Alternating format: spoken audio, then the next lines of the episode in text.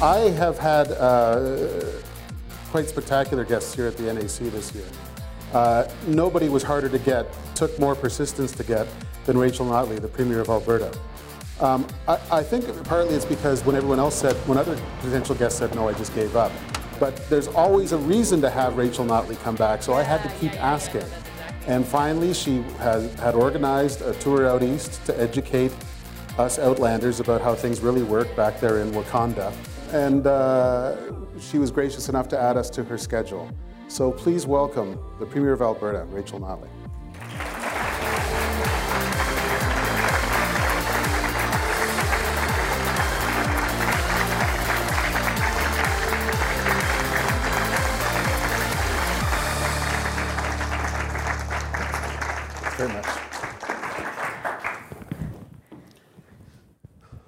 What on earth will we find to talk about?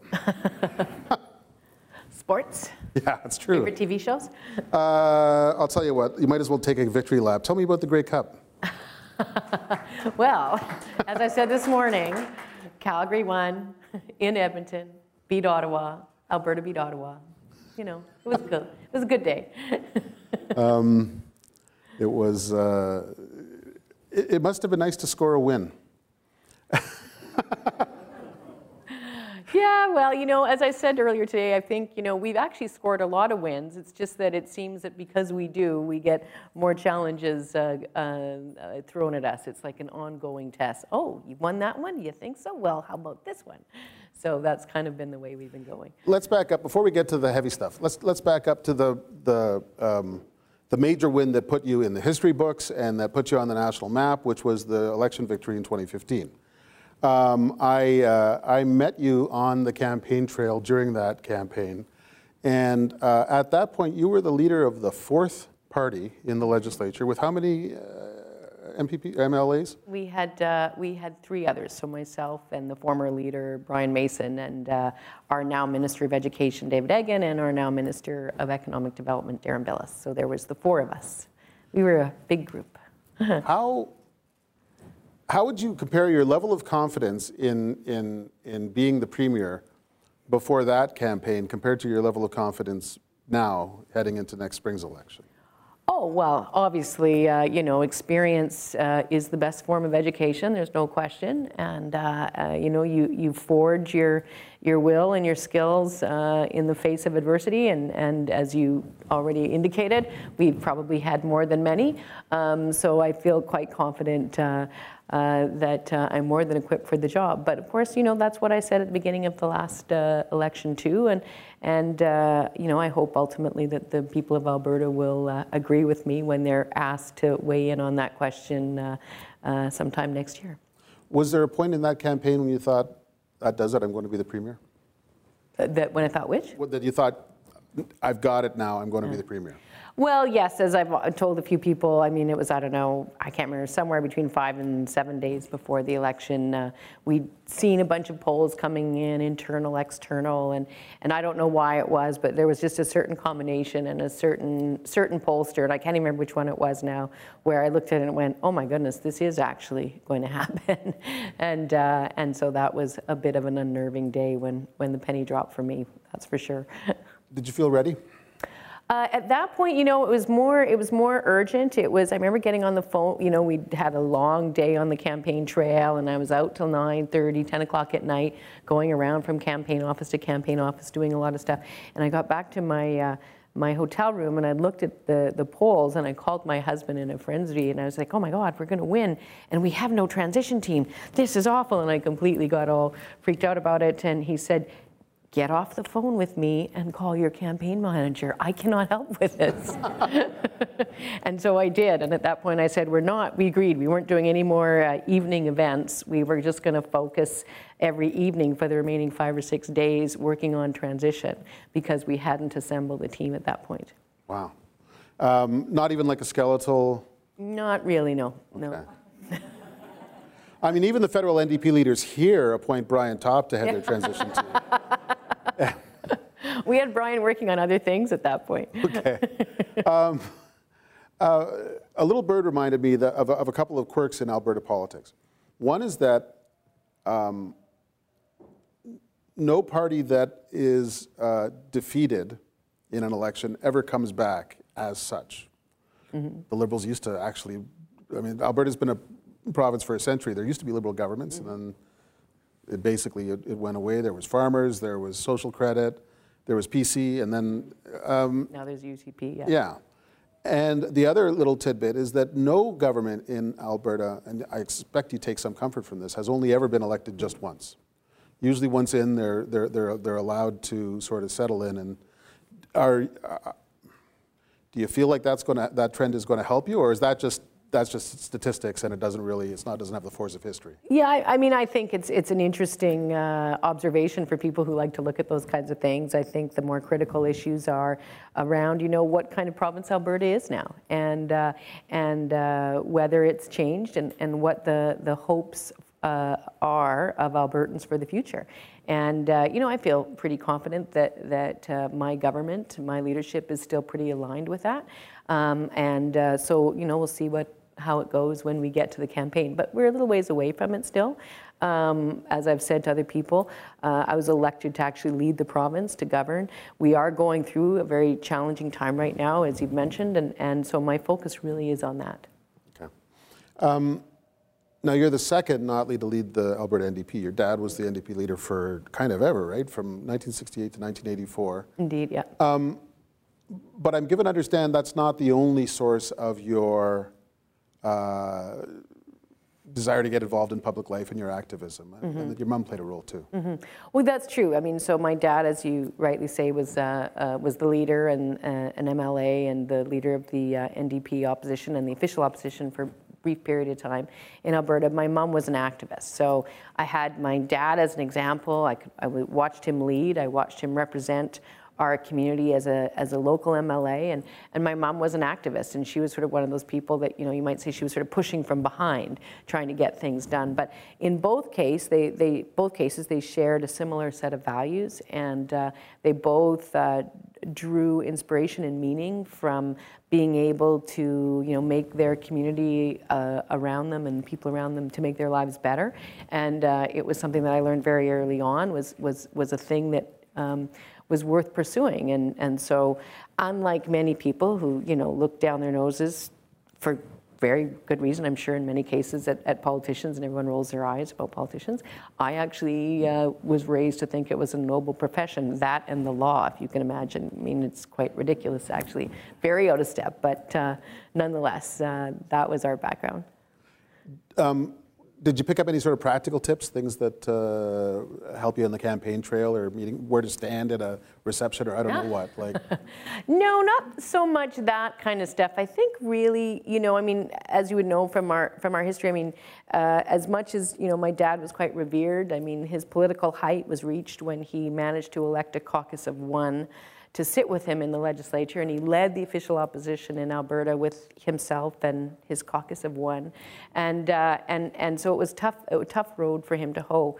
And what I learned mostly from him actually was this, this uh, the example of hard work. I mean, that guy just never ever stopped, and he was he was everywhere. He cro- crisscrossed the province. Um, the the big joke that we have is that you know there is nowhere that I can go in the province without running into somebody. You know, you would imagine they would say, "Oh, I knew your dad." Now that's common, but what's even more common or as common, I guess it'd be weird if it was more common, but as common is I knew your dad, he slept on my couch. Um, because, uh, you know, the NDP not being a big party didn't have a big expense account, and so he literally couch surfed his way across the province for about a decade. And so I would watch that and watch him come home, and then, you know, he'd be home for a short period of time, and, and the phone would ring, and someone, and, you know, our, our riding, where I grew up, and the riding he represented was about six hours north of Edmonton, and a lot of the time he'd be driving up there from a long day or a long week in Edmonton. And he'd get home, and then the phone would ring, and someone would be angry that uh, the Ministry of Transportation had knocked down their fence while they were working on the uh, road, and all their pigs were out. And so there was Dad back in the car driving out to help them catch their pigs, you know, at whatever ridiculous hour at night. And so that sort of work ethic was something that I learned very early on. I don't, I don't know that I would say that I'm that hardworking, but I, it gives me something to shoot for. I actually, I'm, I mean, I'm a magazine columnist. I'm the least hardworking guy in Canada. I, I need a nap after that anecdote. Um,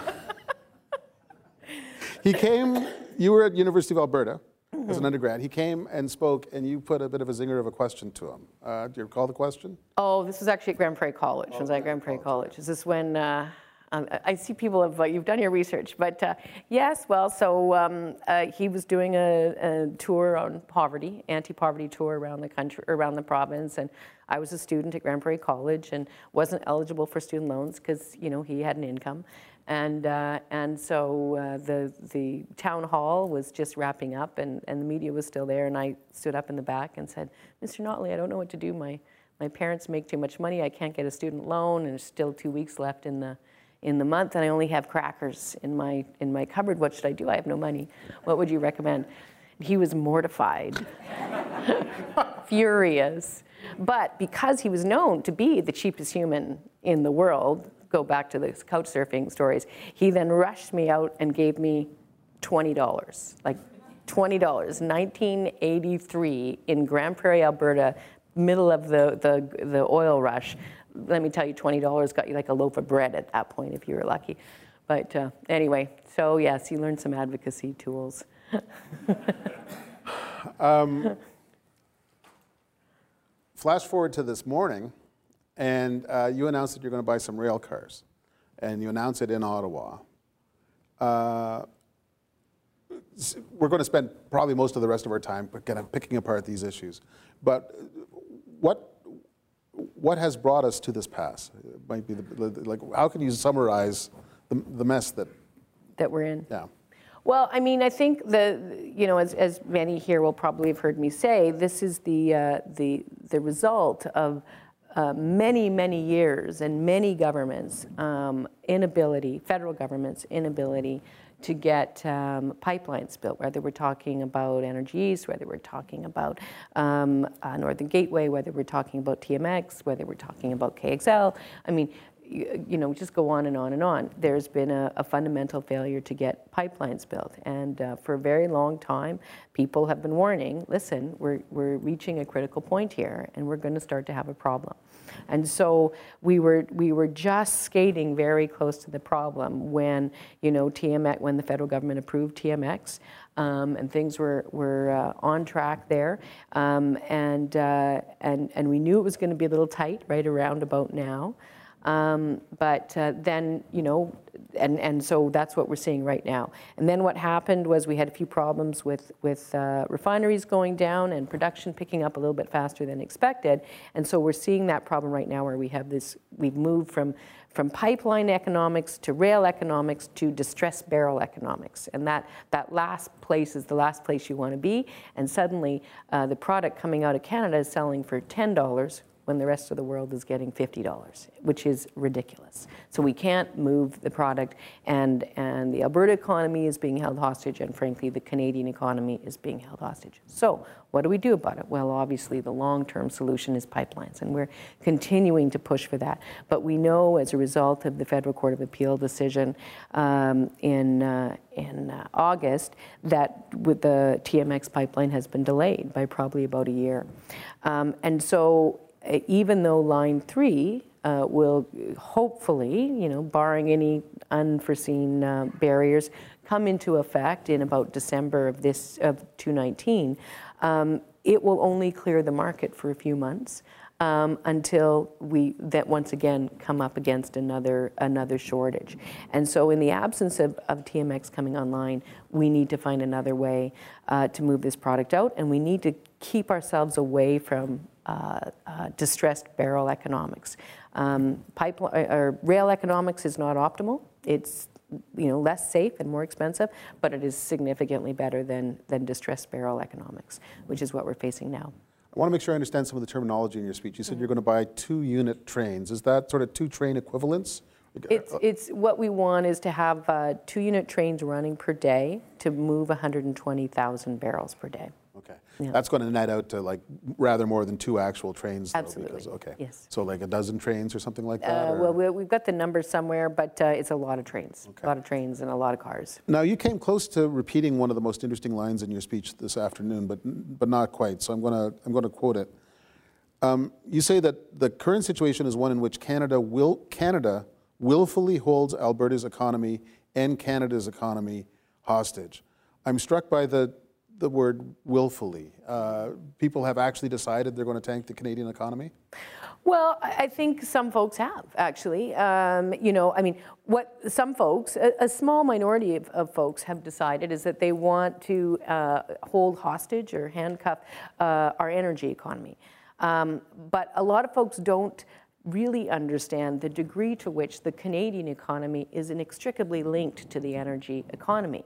And so, you know, this, this idea that, you know, oh, well, we're just going to keep the oil in the ground and we're just going to carry on in our happy little world, as I said earlier today, you know, flipping condos and, and, and writing uh, Facebook movie reviews in our, in our favorite coffee shop, that's not a thing. The reality is, is that, that the Canadian economy relies significantly on the investment that's attracted to this country through our energy industry. 20% of our capital investment is through is from the energy industry. You've probably heard my, the stats that I like to throw out there, you know, sort of the net fiscal contribution per capita of each province. And, and you know, you've got around 350, I don't have the exact numbers, but $350 per citizen from Saskatchewan, about 1100 per citizen from BC, roughly the same amount uh, per citizen from the people of Ontario. And as I said this morning, thank you to the people of Ontario. It's wonderful. About $5,200 uh, uh, per citizen from the people of of Alberta uh, as a net fiscal contributor uh, to, uh, on an annualized basis to, to the Federation. And so this is not nothing, like $22 billion a year. And, and that's even in the midst of, of the recession that we are struggling with right now. It's significantly greater when oil prices are higher. So there are fundamental elements to uh, not only our economy, but to our community that, um, that all Canadians rely on the ability to, to fund our healthcare system, to fund our public education system, to fund our roads, our highways, our ports, which, to be clear, are our ports. Um, these are things that, that uh, rely in great part on um, a successful and a healthy energy industry. Now, the flip side is, is that in Alberta, under our government's leadership, that we've taken great steps to make sure that that industry meets very high standards of environmental responsibility, that we transition that industry to being one of the most sustainable energy industries, uh, non renewable energy industries in the world. We've put in an emissions cap. We've done, I, I, could talk forever about what Alberta has done in the last three years through our climate leadership plan. We have moved from last to first, uh, leading the continent in, in major initiatives to reduce greenhouse gas emissions. But that doesn't come for free. And, and to make that transition, to make it justly, where we still keep people working, where they're paying their taxes and supporting our schools and our hospitals, and at the same time putting a roof over their heads and taking care of their families. That's where we need to find that, that coexistence between a healthy economy and, a, and worthwhile um, action and effective action on the, on the environment. And they're not at odds, they must be seen as going together. I want to, before I let it go, I want to get, go back to that striking sentence one more time. Canada willfully holds Alberta's economy and Canada's economy hostage. Sometimes Canada can mean, can have various meanings. Is it accurate for me to read that as the government of Canada willfully holds Alberta's economy and Canada's economy hostage? Well, I think it's our regulatory regime. I think it's it's it's the it's the, the collection of, of mechanisms through which uh, we make decisions. So, I mean, you know, we had, uh, as, as, I said, we had decades of, of, failure to, to get pipelines to Tidewater uh, before this current federal government was in place, um, and uh, and because there was a, a, failure to acknowledge, you know, the obligation to consult meaningfully, to acknowledge the, the concern around the environment, to con- acknowledge community concern and the need for engagement. Um, and, uh, and, and, and so that caused the problem.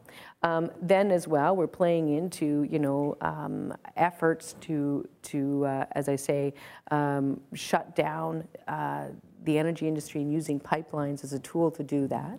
Um, and, and then on top of it, uh, we're also now seeing a high level of regulatory uncertainty being brought to bear by the proposed changes that the current government is bringing in. So all in all, it's, it's just a, you know, and then we have the, the politics between provinces. I mean, it's just a, it, it's a number of things that are coming together to inhibit our ability to act as a strategic, thoughtful, um, uh, uh, sophisticated economic player on the international stage. Historically, Canada punches above its weight as an economic player, and I believe we have the ability to do con- continue doing that and to keep doing that. It's just that right now it's the perfect storm of of decisions that are going against each other, and the and the casualty is uh, this this ten dollar barrel of, of oil, which is going to actually impact every Canadian.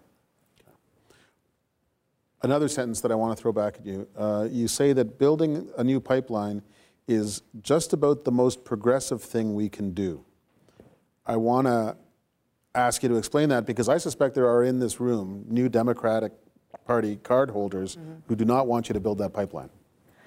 So, well, it kind of goes back a little bit to the, the argument that I've already sort of started to make. You know, as I've said, the, the starting point is this. Um, you know, our government uh, has adopted a very ambitious and I would suggest a country leading approach to combating climate change. We are pricing carbon.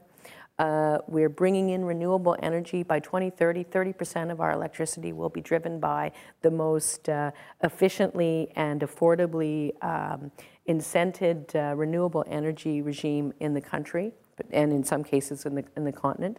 Uh, we're phasing out coal. Uh, by 2030. Many people don't know right now Alberta burns more coal than the rest of the country put together. So our decision to phase out coal by 2030 is a big move. Um, and, and we're doing that. We're also, uh, you know, we're, we're bringing in a whole bunch of energy efficiency things. And the key thing is that we've put a cap on greenhouse gas emissions from the oil sands, which is a fundamentally important thing. So that big move in and of itself is progressive. But, and as I said, it can't be done for free. We have to be able to, to uh, manage a just, just transition towards those objectives. Um, and I would say that you know the federal government, you know, wouldn't have been able to go to Paris so soon after they were elected and and make the commitments that they did had it not been for the moves that Alberta was already making at that point. And uh, and and so it's it's critical that we can continue along this path. The, the second thing is that, you know, our government, we've done a lot of things. We've, we've raised the minimum wage to $15 an hour. We have protected our public health care um, and, uh, and, and expanded our services uh, um, in a careful and prudent way. We've protected our public education, hired 4,000 more teachers. We're building 250 schools after the previous government had left a massive infrastructure deficit. Um, we just uh, um, indexed our disability payment scheme and our income support payment schemes. We're doing so many um, important uh, progressive things that ensure that as we uh, make our way through the recession into our recovery, it's a recovery that every Albertan feels and every Alberta family feels, not just at the very, very top. And, and that's, in my view, the way you build a recovery that will last. But that, in and of itself, is progressive. But to do that, we must be able to, to get the best from our value, from the resources that we all own. And uh, the pipeline is absolutely critical to, to achieving and recovering the best value for those resources. And um, one more thing you said in this speech. It was a hell of a speech. You should have seen it. Um, uh, you suggested that um, f- for lack of progress on these files, you could end up with a society that is angry and more polarized than ever, which I, have I've learned is sort of code for uh, the kind of society that elects Trump or picks a Brexit or does that sort of stuff. Is that what you're saying? Is that, is that uh, in order to keep a more consensual society, we have to find a consensus on, on energy and the environment? Well, I, th- I, think that that is true. I mean, I think we just we need to move away from polarization, and what we have to do is take direct aim at growing inequality. Uh, because it's, but I, because I think that inequality uh, ignored for too long of a period of time uh, hurts community. It hurts civil society. It, it drives the breakdown of civil society, however you define it. And, and so we must always keep um, a very close eye on that. And, and obviously, it is much easier uh, to, to promote and grow equality and equity uh, in, a, in a prosperous economic environment. And so, so it's very critical that we always do that. And so this is why I get um, frustrated when I hear uh, environmentalists with whom I have great common cause and I have great sympathy. But when they talk about things and they, and they choose to ignore the consequences of their decisions on their neighbor um, or the person that lives across the back alley who is, is uh, working in the energy industry and who needs to be able to also uh, pay their bills and be part of their and, and pay their way in the same society in the same community. And so I just, we have to stop thinking about it in a polar way, in a polarized way. We need to see that one must go with the other Otherwise, we will fail on both. Your job has estranged you from so many Canadian progressives. I'm given to understand you're not really buddies with John Horgan, the Premier of British Columbia, uh, that you're not really in constant contact with the NDP caucus here in town. And earlier, you talked about uh, people who sit in cafes, uh, writing movie reviews on Facebook. But those are your people, surely. Uh, my family members, to be clear. In fact, uh, should, I asked my brother what he does for. I was thinking about my brother as I was uh, thinking about what they do. But uh, I mean, it's actually possible to imagine a, an alternative universe in which you had uh, moved to British Columbia and were today the NDP uh, premier of BC, and you were trying to stop another premier of Alberta from doing what you're trying to do. I mean, is like that sort of cognitive dissonance has got to be a, a sort of prominent feature of your daily psychic life. Well, you know, I mean, yes and no. I mean, let me just say that that that in Alberta, you know, I mean, I my riding is is is uh, that I've represented since 2008. It's it's uh, uh, the equivalent of the, the the glebe, I guess, here in in Ottawa. Nothing is the equivalent of the glebe. Well, that everybody thinks that until they find their own neighborhood. But anyway, uh, but the point is, you know, it's a very progressive neighborhood, and and folks there get it and and the folks that are on their Facebook blogging about movie reviews, when I walk into the coffee shop, they they look up and they say, "Great job, keep up the fight. We need this pipeline." Um, so you know, I so it's a bit of a, a, light touch when I say that I I love people who. Um, blog movie reviews on Facebook. Just to be clear, I'm just not entirely sure it's going to make us a lot of money. Um, but uh, the uh, so the the reality is is that um, it, it's not an either or. And, uh, and frankly, I don't really feel that inc- incredibly uh, disconnected from many, many progressives in Canada, to be quite honest. Um, I grew up uh, in the labor movement. I worked in the labor movement uh, before I got involved in politics. And, uh, and a fundamental principle of being a New Democrat is keeping your eye on regular working people and making sure that their rights are protected and that their livelihood is protected. And if you keep your, your focus there, you're going to be a progressive. And that's where my focus is. And quite frankly, I think that our government has a record on a number of other issues that many other progressives could only wish for in terms of uh, what we've done in education, in terms of the work that our government's done on LGBTQ rights. I mean, we, we were a, a, a laggard uh, in Alberta from the perspective of the government's record relative to the rest of the, Canada, the country. We are moving forward on uh, LGBTQ policy in our education system that makes us a leader in Canada. Um, we were a laggard in Alberta in terms of women's representation and the rights of women. We are now, I would argue, a leader in Canada. Um, we uh, are focused on, on strengthening our public health care system, not dismantling it and finding ways to privatize it. Um, and, uh, and so, on many, many fronts, I'm uh, confident that our record um, keeps, keeps uh, my, uh, keeps us aligned with many, many progressives. I was, I was struck uh, a half hour ago, we were in the green room and you were giving me the gears about the November cover of Maclean's, uh, in which we depicted uh, Which you kind of invited me to. yes, no, absolutely. Yeah. Would you like to give me the gears about the November issue of Maclean's? I believe was the question. Which I was happy to do. Yes. Yeah, yeah. It, it depicted uh, five male conservative leaders: Andrew Scheer and uh, and Doug Ford and Jason Kenney and uh, uh, Scott Moe and uh, Brian Pallister, um, who was very reluctant to be in that photo. I should point out, but he finally came around. Uh, and, it, and, we, and we called them the Resistance, and. Uh, and, and, and quite casually, you said, those of us who are actually in the resistance. uh, and uh, the, the, I can't get over the paradox that there are some people in the progressive movement in Canada who would have been quite comfortable seeing you on that cover with those gentlemen. Um, because you're, they would say, you're getting the dirtiest oil in the world out to the, out to the richest market it can find. Uh, well, I would say that it is not the dirtiest oil in the world, is what I would say uh, quite definitively. And, uh, and it's because of the work of our government, well, it's because of the responsible work of industry leaders um, that, uh, that uh, it is not. And in fact, we're transitioning to having it be some of the, the cleanest and most reliable um, uh, oil in the world. And, and let me be clear Alberta is not Saudi Arabia. Um, we uh, promote and, and, in fact, enhance, as I was just referring to, human rights in our province. We are promoting and enhancing work to reduce greenhouse gas emissions. Uh, Saudi Arabia, which is actually uh, providing probably more oil and gas uh, to Eastern Canada than Alberta is, does not have that record.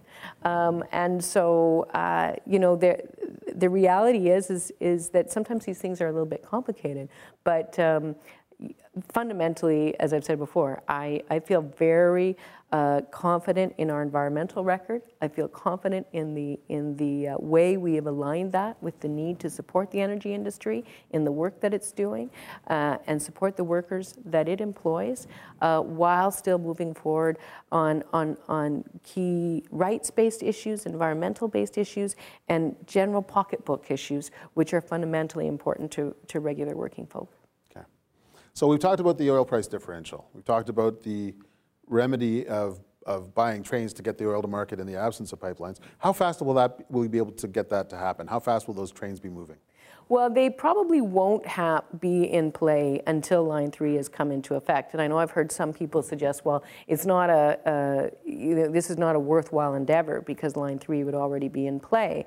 Um, and so why do this? And uh, as I've already outlined, the concern is that uh, Line 3 only clears the market for a few months before we find ourselves right back in this situation again. And so that's why um, it's necessary. So it's true, there's still not a solution between now and this time next year. And so that is, that is a different kettle of fish.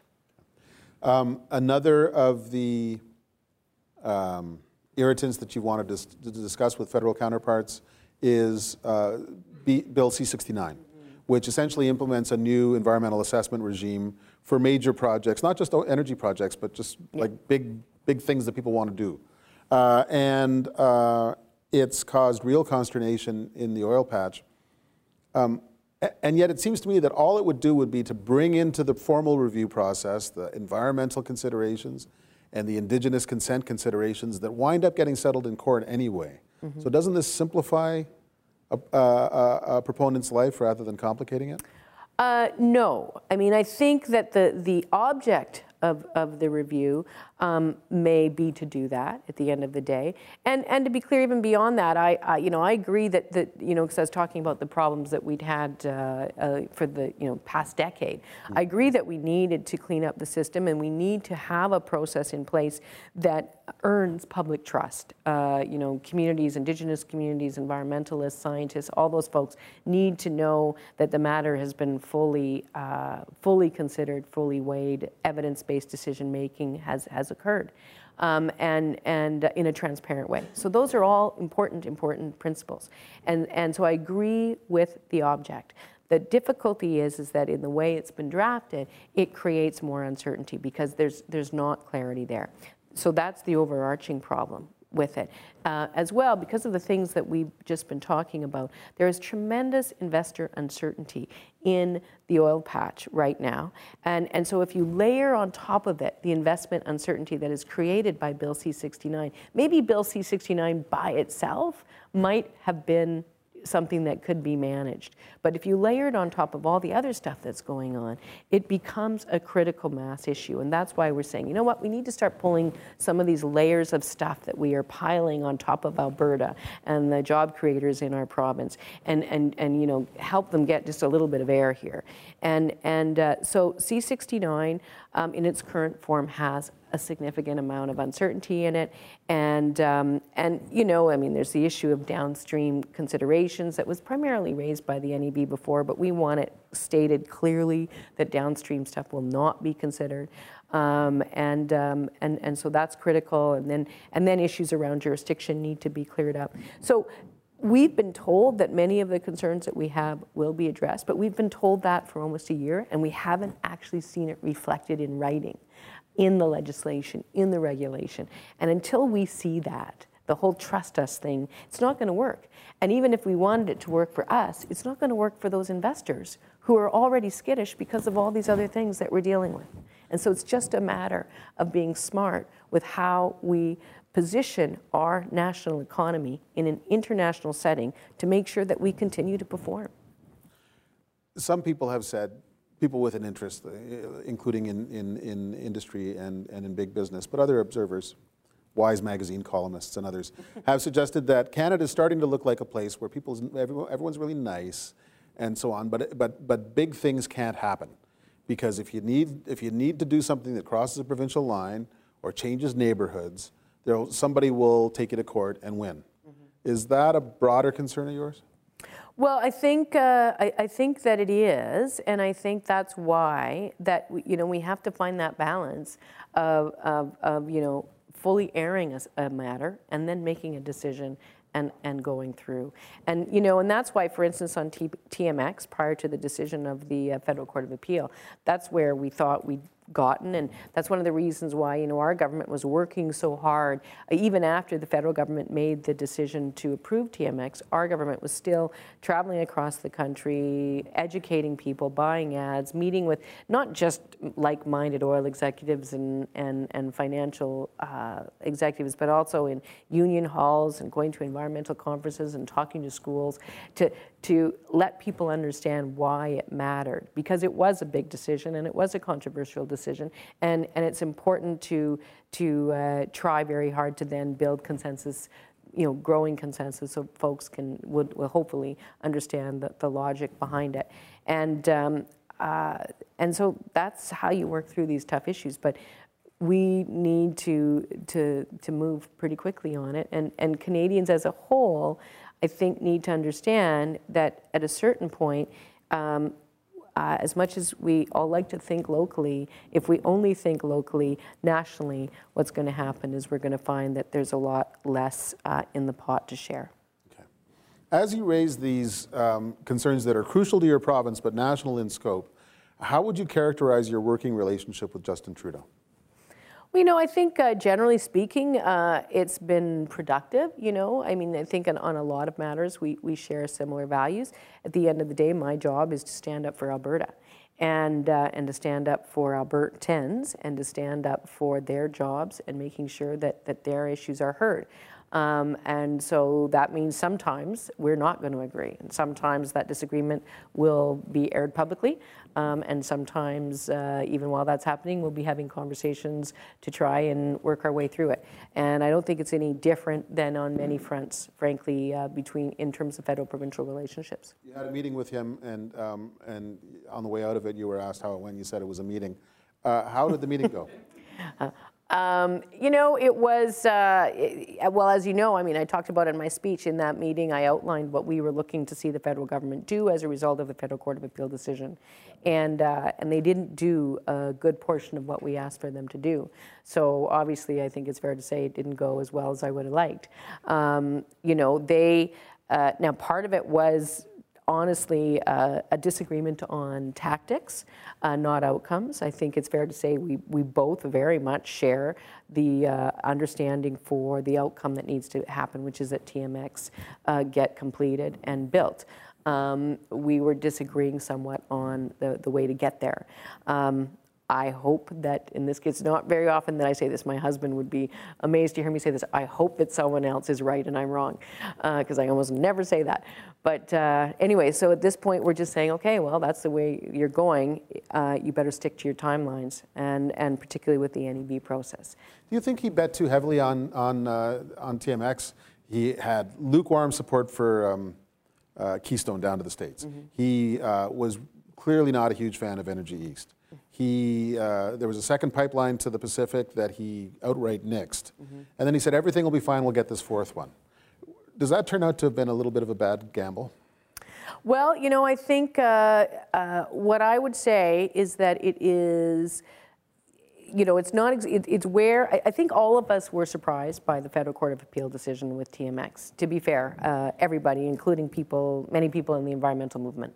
Uh, quite honestly, the legal consensus was not that that was going to be the outcome. Uh, so that is what happened. Um, I think that now, I mean, the, the previous Northern Gateway project was rife with problems, many, many problems, much more complicated and, and deep problems than what we're seeing with TMX now.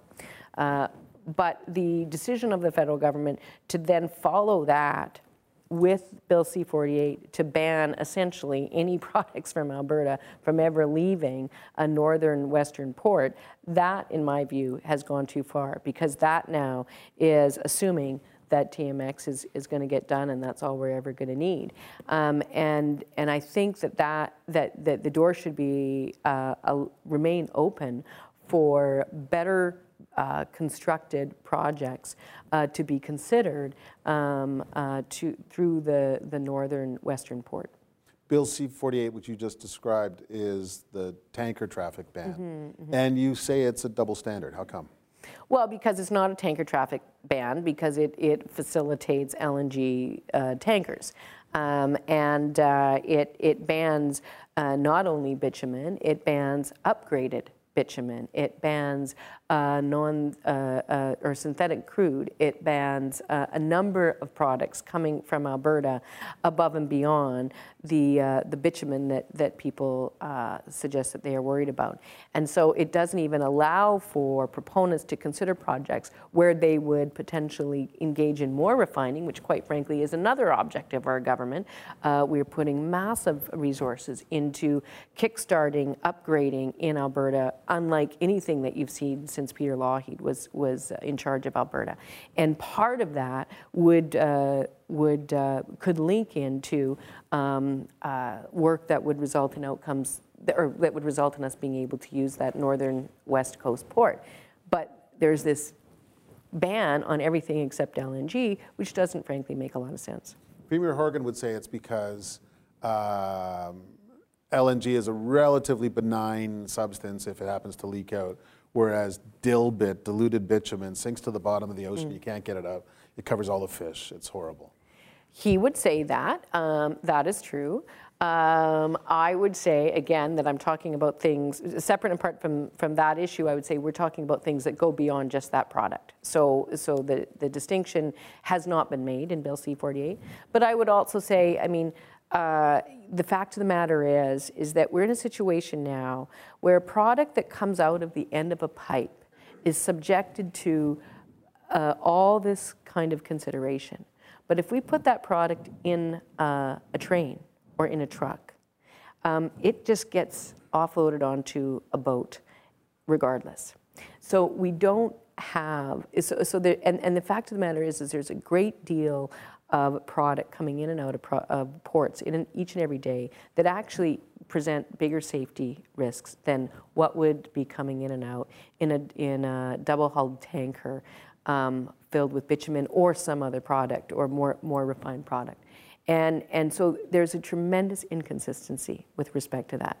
And, and so we need, and, and, and it goes back to this issue that what's really happening is people are grasping at every explanation, every argument to stop the pipeline in order to stop the energy industry, not understanding that even in a place like BC, people in BC, do you know, like, there are at least 40,000 people in BC who live in BC and pay taxes in BC who fly in and out of Fort McMurray and earn their income in Fort McMurray and fly back to their lovely, uh, picturesque mountain town and then buy stuff in on Main Street in that lovely, picturesque mountain town and, and contribute to their community league charity fund and take their kids to hockey and do all those things in, in BC based on the income they earn from flying in and out of, of uh, Fort McMurray. And, and that picture needs to be painted more clearly, even for the folks in BC, let alone for the folks in the rest of Canada. Okay. Now you painted a, a, a kind of a stark cultural contrast between what most people in Alberta uh, want out of the energy environment equation and what a lot of people in British Columbia want. Now, you're a political party leader. You know that Justin Trudeau is getting closer, after, after having been quite an ally to the Alberta uh, oil industry, he's getting closer and closer to a federal election next year in which he might hope for a dozen seats in British Columbia. And he's crazy if he thinks he's going to hang on to the four seats in Alberta that he's got now. Um, have you noticed that that consideration is tending to distract him as time goes on?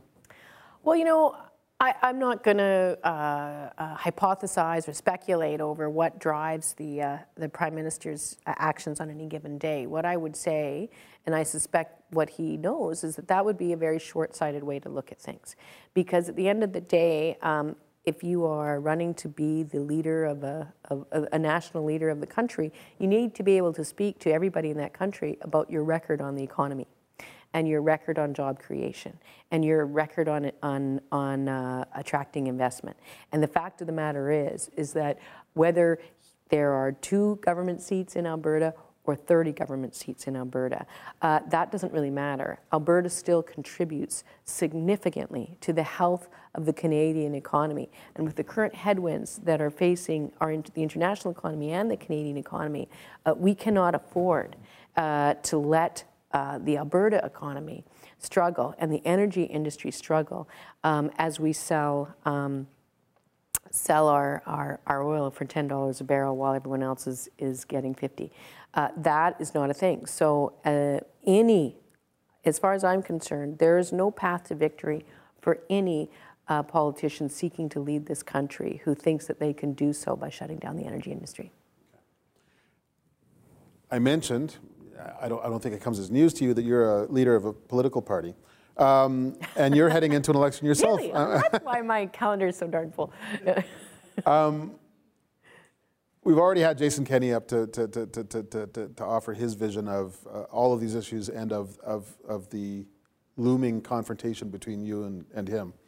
How do you think the next election plays out? What, uh, like, there's an awful lot of people in Alberta who say, you know, Rachel Notley's really nice, and uh, Jason Kenney's tougher, so we'll take him. What would you say to those people? Um, you know, I don't know that that's exactly the way we hear it, but what I would say is this: that you know, I mean, first of all, as I've said before, uh, I'm actually quite focused on on leading the province through this current uh, challenge that we are facing. But you know, when we get to an election, it's going to be pretty simple. You know, there's going to be a very clear choice uh, for Albertans to make. You know, our, our government has uh, worked very hard uh, to support Albertans. You know, it's sort of a, you know, do you cut and fire your way to prosperity? Or do you build and hire your way to prosperity? We are a build and hire government. We've invested, we, we have protected our public health care and made sure that, it, that, it's, that it's slowly and prudently improved. We have protected and grown and supported our public education system significantly. We have um, uh, worked very hard to promote uh, inclusivity and to celebrate diversity, whether we're talking about LGBTQ rights or, or anti racism. We, generally speaking, have a very progressive, forward looking view of Alberta's future that uh, depends upon a significant investment in diversification, uh, not only of our energy industry, but of our economy as a whole, and repositioning ourselves uh, for the future. That's our vision. The other vision is one that is really very much focused on, on looking backwards. Uh, by, by admission of the opposition caucus members themselves, adopting a plan that, quote, will hurt, um, that is designed primarily to uh, enable um, a tax cut of about a billion dollars to the top 1% of the population. So, two very different visions. And then, of course, also um, a, uh, a very, very socially conservative uh, political party that, uh, that struggles mightily on issues as it relates to, uh, to um, uh, uh, you know, diversity and LGBTQ rights as well as women's rights. So that's the, the, the different view. And you know what I said in the last election and what is true. I mean, people out here have a, a view of what Alberta is, but let me tell you, it is the youngest, most diverse, best educated uh, population in the country. And uh, it is always, the Albertans are always evolving. And it's, it's, not, it's not your grandpa's Alberta anymore. For 50 years, people wondered whether all the people moving to Alberta because of the economic advantage that it, that it uh, offered were going to change the nature of Alberta. Has that happened? I would say that that is in the progress process of happening, and I would say that you know our election in 2015 is one example of that. Okay. Mm. Um, your opponent is probably going to say, "Well, I'm I'm going to stick with the what the old the real Alberta, the rooted Alberta, the the um, uh, and there are an awful lot of people uh, in any place who worry that newcomers are going to change the nature of that place uh, and that might, might tend to see you as the ally of that newer, stranger Alberta? Um, well, I would say that the view of most Albertans is that they welcome that newer, stranger Alberta. And, uh, and that, in fact, um, Albertans uh, embrace uh, change and diversity and, and, uh, and uh, opportunities and, and hopefulness. One of the things, you know, I've lived in Vancouver for eight or nine years. I lived in uh, Toronto for three years. Uh, my husband's from uh, from the East Coast, so I've, I've, you know seen a lot of this country. And uh, one of the things that I've always been so struck by uh, about my home is that it is one of the friendliest, most uh, optimistic group of humans you're ever going to come across. And I think it is that same view that uh, is drives um, what I think will be ultimately a positive response to the question you just asked. I have to wonder when you when you um, go to your computer and you see the president of the United States congratulating the Saudis for driving the price of oil down and asking them to do more of that. How big a wrench does that throw into your day? Well, I mean, you know, one of the things we did do is we suggested uh, to the uh, opposition who just elected uh, an MLA who dined out on the fact that he helped elect that president that maybe that wasn't the best move. Um, but um, nonetheless, you know, that's a challenge and uh, and it's one of many challenges. Uh, at the end of the day, uh, if Albertans can get full value for the resources, we can sustain, uh, you know, uh, uh, increasing and decreasing values of, of for the barrel. Um, we just can't sustain ten dollars a barrel. You know, fifty dollars, eighty dollars, we can make it work, but ten dollars. we're going to all suffer some significant problems. Just going to check. Oh my goodness, we don't have a lot of time. uh, First Ministers meeting next week. What's your main message to your colleagues? Um, we have the, probably the most significant economic problem facing the country in what is going on in Ottawa, and uh, that needs to be something that uh, we all um, uh, refocus our efforts on addressing. And uh, I'm going to take every opportunity uh, to raise it um, at the meeting. Are you happy with the itinerary the Prime Minister has laid out for that meeting? I would suggest that uh, it's going to need to be uh, uh, upgraded a little bit. Okay. Um, did, that, did I see how I did that? Upgraded? That's very good. Refined, we might say. Um, I'm going to stop it there. Thank you very much, Premier, for taking the time so generously to lay out your vision of, of Alberta and of the issues facing uh, the country. And I want to thank everyone here and out in TV land for joining us too. Uh, and as always, I want to thank our partners, uh, CPAC, for getting the signal out to the world, and our uh, loyal and faithful sponsors, the Canadian Bankers Association. We could not have done it without you. Thanks, everyone. There's a reception next door. We'll see you there. Thank you.